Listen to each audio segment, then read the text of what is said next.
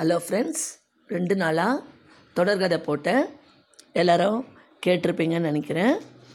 இன்றைக்கி நம்ம பேச போகிறது மோட்டிவேஷ்னல் மெசேஜ் என்னென்னா அன்பு. அன்புனா என்ன?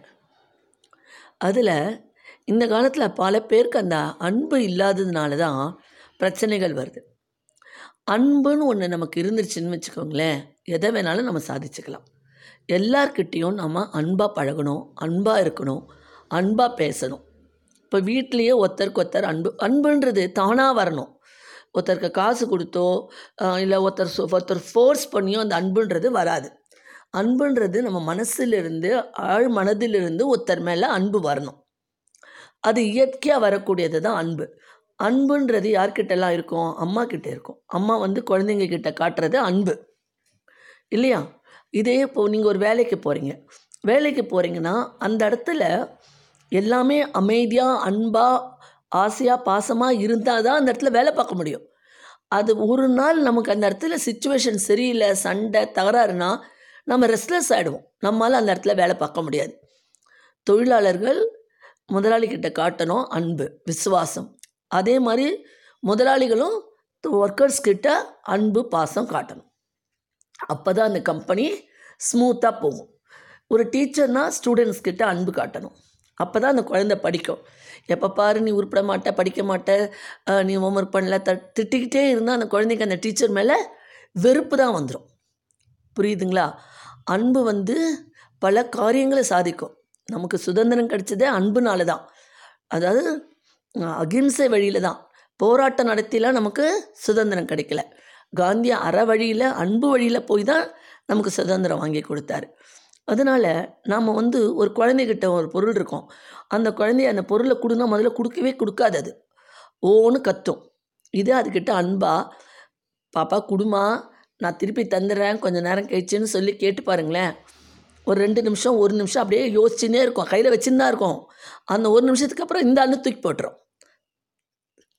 அதுதான் அன்பு. குழந்தை குழந்தையோட அன்பு இயற்கையானது. அத்தா அம்மாவோட அன்பு இயற்கையானது.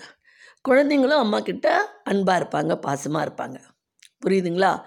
அன்பு அன்பு வந்து திருவள்ளுவர் நிறைய சொல்லியிருக்காரு. அன்பும் அறனும் அன்பும் அறனும் உடைத்தாயின் இல்வாழ்க்கை பண்பும் பயனும் அது. அடுத்து ஒன்று சொல்லியிருக்காரு.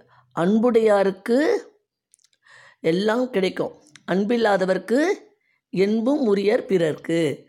அப்படின்னு திருவள்ளுவர் அன்பை பற்றி நிறைய சொல்லியிருக்காரு.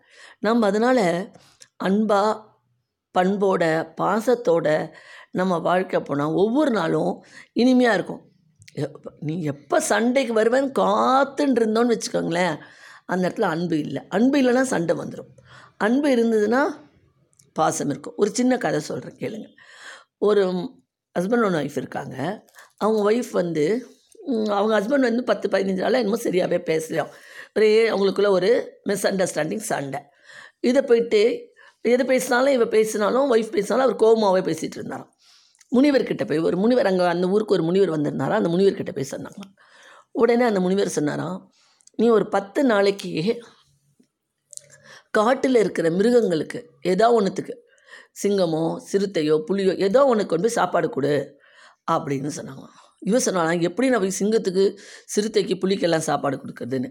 ஒரு பத்து நாள் தானே அதுங்க குகையில் இருக்கிற சமயமாக பார்த்து வச்சுட்டு வந்துடு அப்படின்னு சொன்னாராம்.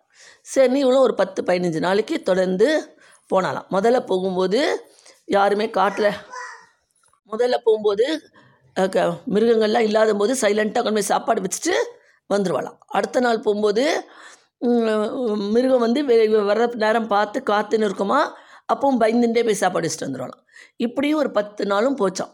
பதினோரு நாள் பன்னெண்டு நாள் பதிமூணு நாள் போனதும் ஒரு மா ஒரு பதினஞ்சு நாள் ஆனது என்ன ஆச்சுன்னா அந்த மிருகம் வந்து இவன் மடியிலேயே உட்காந்துக்கிற அளவுக்கு ஆயிடுச்சான் இவன் சாப்பாடு கொடுக்குறா இவன் நம்மக்கிட்ட அன்பாக பழகுறா நமக்கு சாப்பாடு கொடுக்குறான்னு அந்த மிருகம் அது அதுவே வந்து இவகிட்ட அன்பாக வந்து மடியில் உட்காந்துருச்சான் பூனைக்குட்டி நாய்க்குட்டி மாதிரி.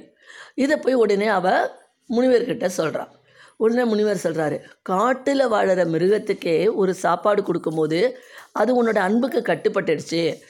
அந்த மாதிரி உன் கணவர் எது பேசினாலும் நீ எதுவும் பேசாமல் அன்பாக அவரை வழிக்கு கொண்டு வா அப்படின்னு சொன்னாலும் மிருகத்தையே நீ கட்டுப்படுத்திட்ட. உன் அன்புனால் உன் புருஷனை கட்டுப்படுத்த முடியாதான்ட்டு. எந்த ஒரு காரியம் நம்ம சாதிச்சுக்கணுன்னாலும் அன்பு ஒன்று தாங்க வழி. அன்பால் தாங்க சாதிச்சுக்க முடியும். ஏட்டிக்கு போட்டி இல்லை ச- சண்டை தான் போடுவேன் பிரச்சனை தான் பண்ணுவேன்னா அதுக்கு ஒரு நல்ல சொல்யூஷனே கிடைக்காதுங்க. அதோட சொல்யூஷன் வேறு விதமாக தான் இருக்கும். இதை அன்பாக பேசி எத்தனையோ காரியங்களை அன்பாக பேசி நம்ம சாதிச்சுக்கலாம். புரியுதுங்களா? அன் ஸ்டூடெண்ட்ஸ் நீங்களும் அன்பை வளர்த்துக்கோங்க.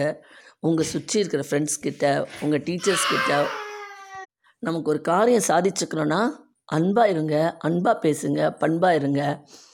ஸ்டூடெண்ட்ஸ் உங்கள் சுற்றி இருக்கிறவங்க கிட்ட நீங்கள் அன்பு காட்டுங்க. அவங்களும் உங்ககிட்ட அன்பு காட்டுவாங்க. நீங்கள் மட்டும் அன்பு காட்டிட்டு அவங்க அன்பு காட்டலைன்னா வருத்தப்படாதீங்க. உங்கள் அன்பு அவங்களையும் ஒரு காலகட்டத்தில் உங்கள் பக்கம் மாற்றி விடும் சரிங்களா? இப்போ அன்புனா என்னன்னு புரிஞ்சுதா? அன்புனா அஃபெக்ஷன் ஓகே நீங்கள் எப்போவுமே அன்போட பாசத்தோடு இருக்கணும். மீண்டும் நாளை புதிய எபிசோடுடன் சந்திக்கிறேன். இந்த எபிசோட் பிடிச்சிருந்தா லைக் பண்ணி ஷேர் பண்ணி சப்ஸ்கிரைப் பண்ணுங்கள் மீண்டும் நாளை சந்திப்போம்.